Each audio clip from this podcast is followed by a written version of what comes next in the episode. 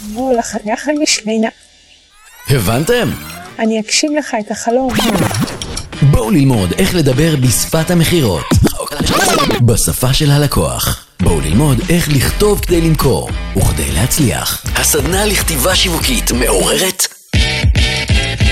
מגרגרת ומוכרת. הכנס הווירטואלי הגדול מסוגו עם רחל ורשבסקי. אני אגשים לך את החלום.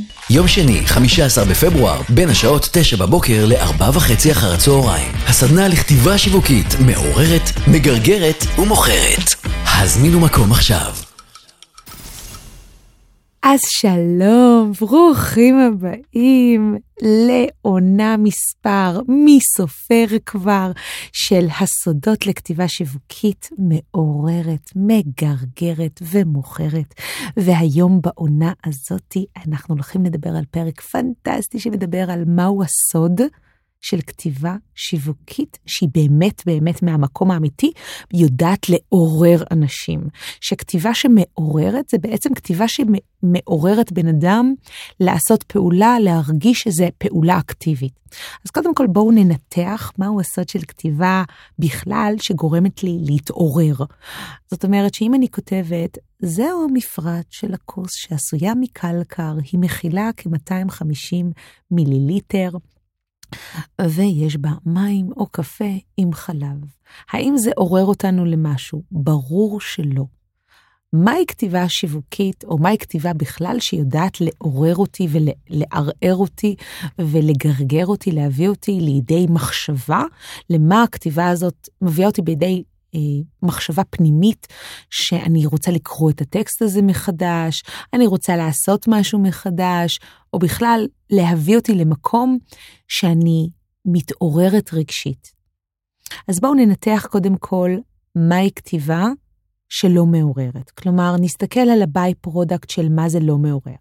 כאשר אנחנו הופכים להיות מאוד מאוד טכניים, שאנחנו הופכים להיות מאוד מאוד מאוד אה, סיסטמטיים ומפחדים לכתוב, אנחנו כותבים את הכל מאוד מאוד כמו רשימת מכולת.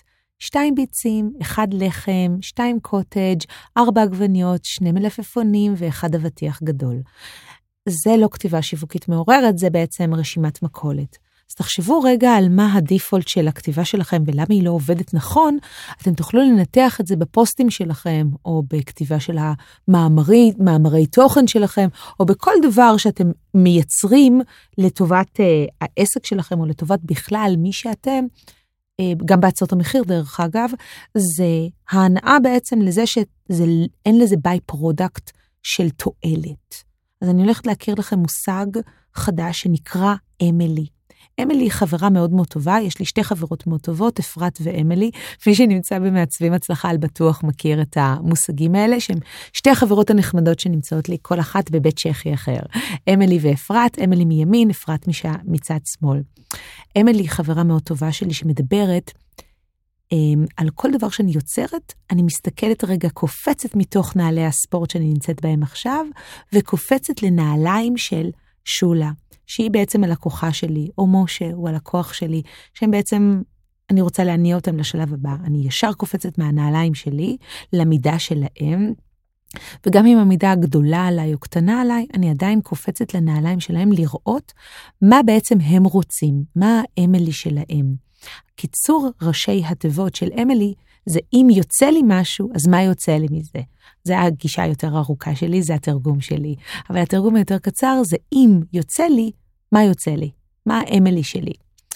אז אם יוצא לי משהו, אז מה יצא לי בעצם מאותו פוסט, מאותה כתיבה?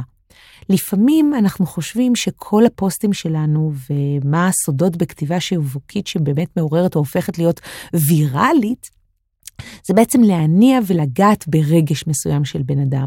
רגש יכול להיות 7,000 רגשות, זה יכול להיות כעס, זה יכול להיות אה, אהבה, זה יכול להיות שנאה, זה יכול להיות התרסה, זה יכול להיות עם אפתיות, זה יכול להיות כל מיני דברים, זה יכול להיות רק אה, תנועה של כן ולא, זה יכול להיות כל מיני דברים אה, שמניעים בעצם את הלקוח להיות באיזה סוג של מושן. והמושן הזה מגיע עם איזה סוג של אימושן, של רגש. דיברתי על זה גם בפודקאסט הקודם, אני אשים לכם לינק, עומר המלך גם ישים לכם לינק לפודקאסט הקודם אם לא אה, שמעתם על זה. אז אני לא אחזור פעמיים על זה. מדברים המון על הרגש הזה של אם אנחנו יודעים לבטא את הרגש שלנו בצורה הצבעונית ביותר והמרחבית ביותר, אנחנו יודעים לתאר סיטואציה בצורה הרגשית ביותר, אנחנו יודעים לעורר ולגרגר ולהניע את הלקוח לידי פעולה מאוד מאוד עמוקה, שהוא באמת רוצה להקשיב לנו. הוא לא רק רוצה בעצם לקנות מאיתנו, אלא הוא ממש רוצה לייצר איתנו קשר, והקונקשן הזה, הקשר הזה ביני לבין בן אדם אחר, הוא מאוד קריטי. גם מעבר לזה שזה קריטי, זה צריך להיות במקום שלנו, שאנחנו יודעים מה אנחנו באמת עושים, אנחנו רוצים להיות מהמקום הזה שאנחנו מתקשרים עם אותו בן אדם, מתקשרים עם אותו בן אדם שנמצא אל מולנו, ואנחנו יודעים להביא את הלקוח לידי מחשבה, רגש, לעורר בו אימושן, רגש גבוה, שמביא אותו באופן אורגני לחלוטין, לא באופן אג... אגרסיבי, אלא באופן אורגני לחלוטין, נעים לחלוטין, חלק לחלוטין, שהוא יבצע עבורנו פעולה מסוימת. הפעולה יכולה להיות קטנה כגדולה, יכולה לעורר את הלקוח, בעצם להגיד לנו באמצעות שיתוף, באמצעות לייק, באמצעות תגובה, באמצעות ענה לפעולה, באמצעות כתיבה בחזרה בריפליי מייל, שריגשנו אותו, שעוררנו בו חלק שלא היה מעורער או ער בכלל והיה רדום. אחד הדברים שכתיבה שיווקית, או בכלל כתיבה טובה, היא נמצאת הרבה בפרוזות ובספרי שירה ובכתבי עת, שאנחנו יושבים ואנחנו קוראים משהו שבאמת מעורר בנו איזה דמעה. הדמעה לא חייבת להיות uh, הכי uh, ויזואלית ויוצאת מהעיניים, אבל היא דמעה פנימית, היא רגש מסוים. ושוב, על הסקאלה זה יכול להיות התרגשות יתרה, זה יכול להיות בסופו של דבר שאנחנו באים לידי ביטוי בינינו לבין הלקוח, אנחנו מגיעים לאיזה תקשורת מאוד מאוד טובה. אנחנו יודעים לעורר את הלקוח שהוא יבצע פעולה אפילו לפני שביקשנו. כאשר אנחנו נוגעים בנקודה שנוגעת בו. עכשיו אני רוצה נורא לצטט איך אנחנו נוגעים בעצם, רחל, כל הזמן שואלים אותי, אז, אז רחל, בחייאת רוחלה, מה אני צריכה לכתוב כדי לעורר את הלקוח מנגד? אז אני אגיד לכם תשובה נורא נורא פשוטה, וזה סוד קטן, סוד כמוס לחמור ולסוס, שאף אחד לא יקשיב. אנחנו רוצים לעורר בו רגש שמביא אותו לידי תנועה. וזה באמת, טוני רומז, דיברתי על זה, רגש שמוביל לידי תנועה, מוביל בעצם לקשר ביני לבין הלקוח. וה, והקשר והסאבטקסט בתוך הדבר הזה, זה יצירת הזדהות. למה אנחנו רוצים ליצור דווקא, דווקא, דווקא רק הזדהות? כי כשאנחנו יוצרים הזדהות ביני לבין בן אדם אחר, קבוצה, זה יכול להיות קבוצה ענקית, וזה יכול להיות קבוצה מאוד קטנה, וזה יכול להיות אינדיבידואל, וזה יכול להיות גם החתול שלי, זה לא משנה. אנחנו רוצים ליצור הזדהות.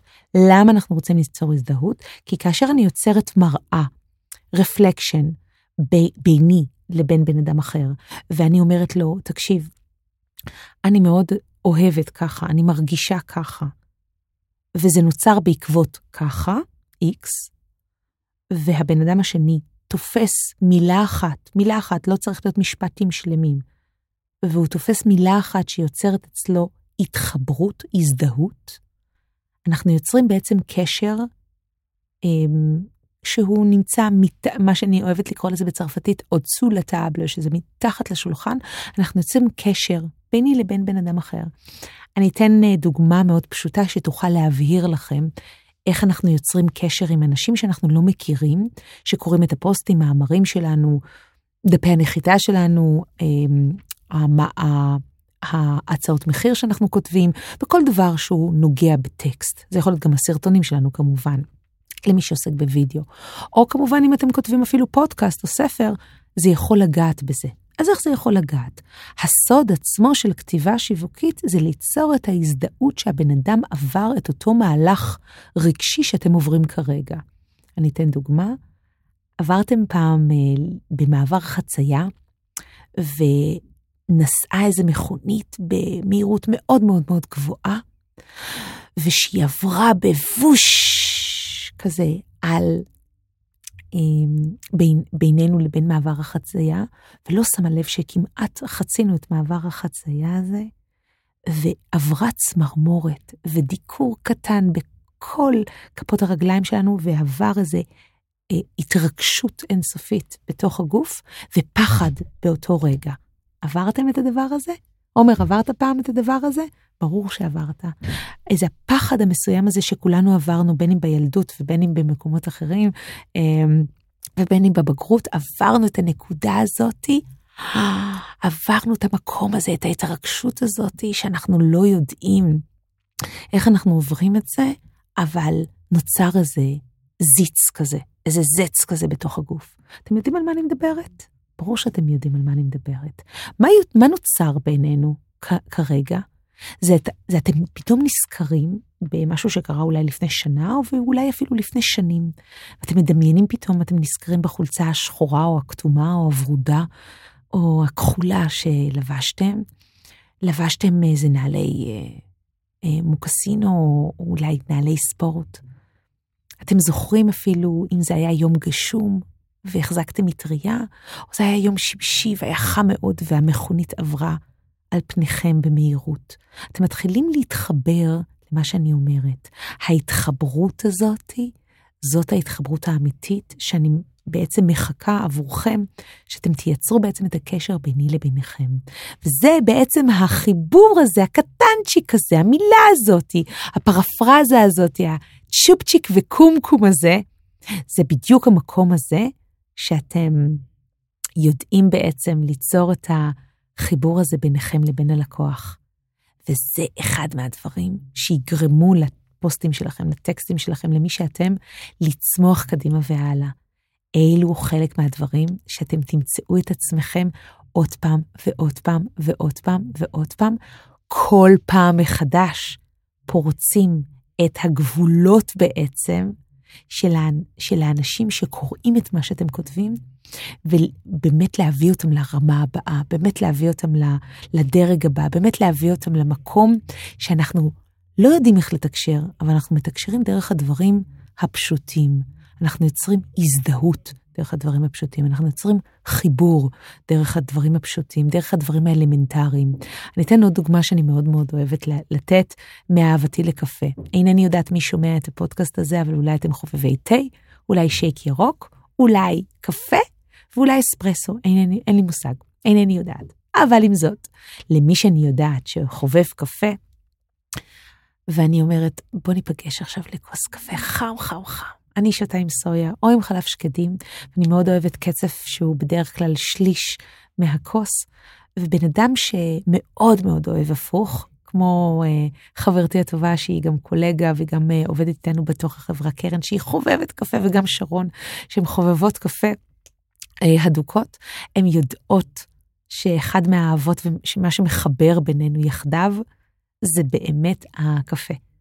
וזה יכול להיות קטן ואיזוטרי, זה כולה קפה, אבל זה אחד מהדברים הכי עמוקים שגורמים לנו עוד פעם לצחוק כל פעם שאנחנו רואים קפה הפוך בחוץ, או כל פעם שאנחנו יודעים שהר קפה סגור, אני וקרן צוחקות על זה, אך, בוא נזכר בימים האלה שישבנו בהר קפה וראיינו לתוכניות אה, כניסה למעצבים הצלחה. אנחנו נזכרות כל פעם מחדש באלמנט היפה הזה של מה חיבר בינינו בהתחלה, וזה לא, לאו דווקא את זה שאני מעצבת והיא מעצבת, אני אדריכלית והיא אה, אה, מעצבת אה, פנים, זה, זה, לא, זה לא מה שחיבר בינינו.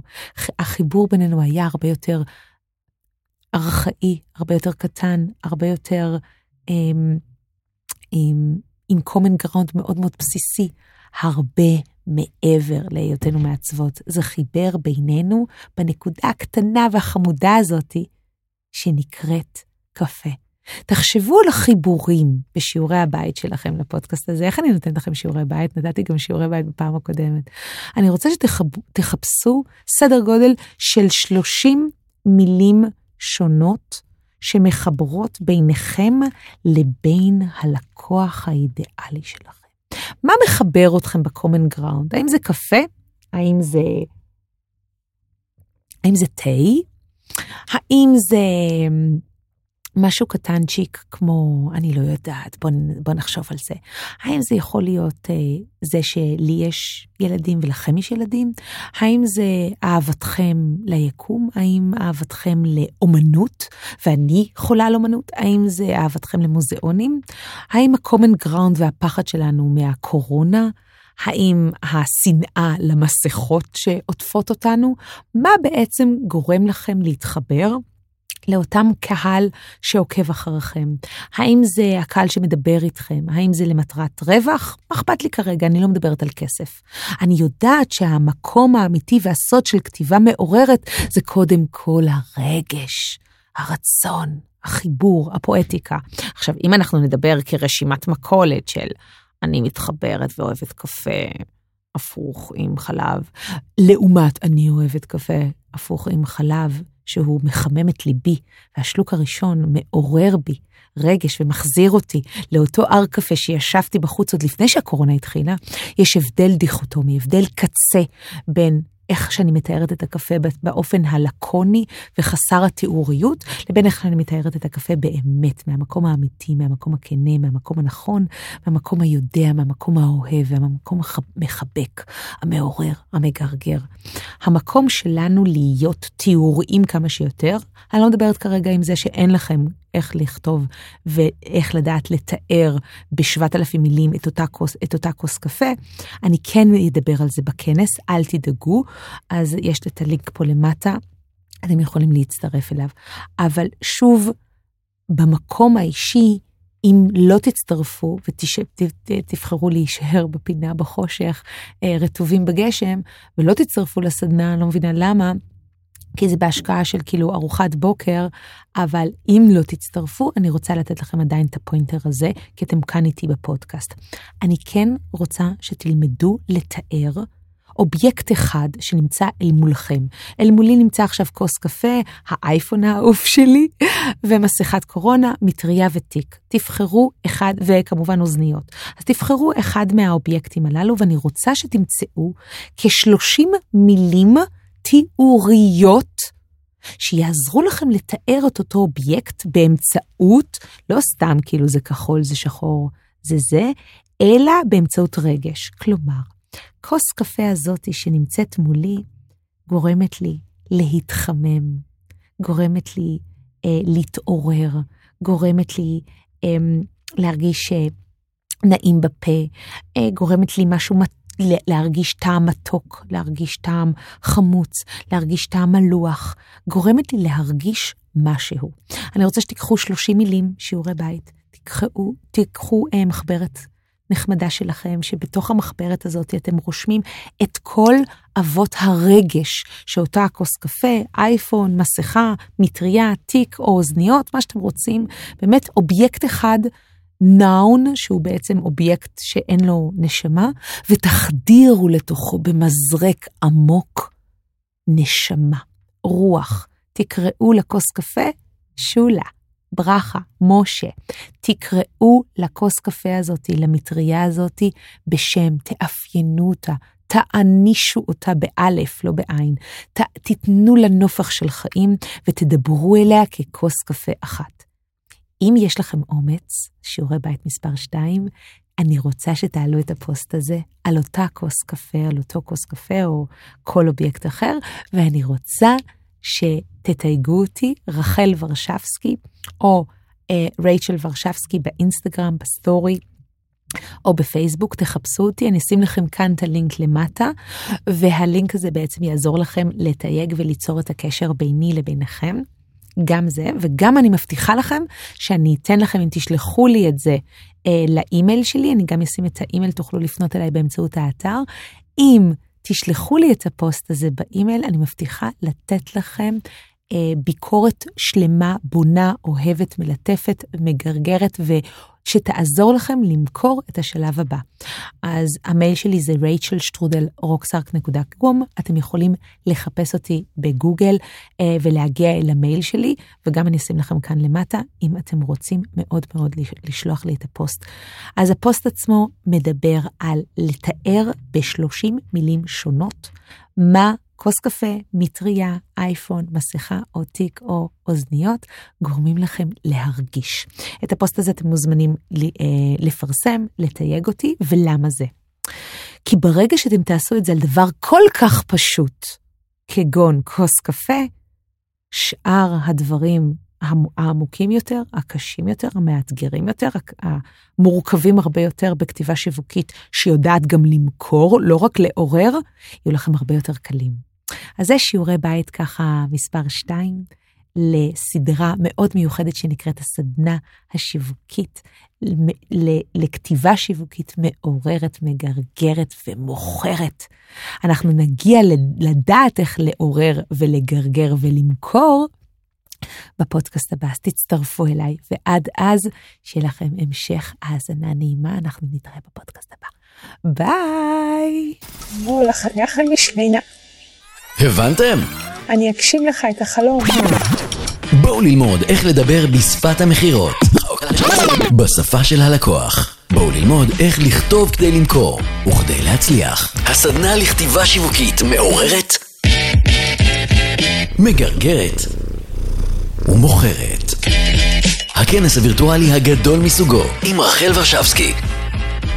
אני אגשים לך את החלום. יום שני, 15 בפברואר, בין השעות 9 בבוקר ל-4 וחצי אחר הצהריים. הסדנה לכתיבה שיווקית מעוררת, מגרגרת ומוכרת. הזמינו מקום עכשיו.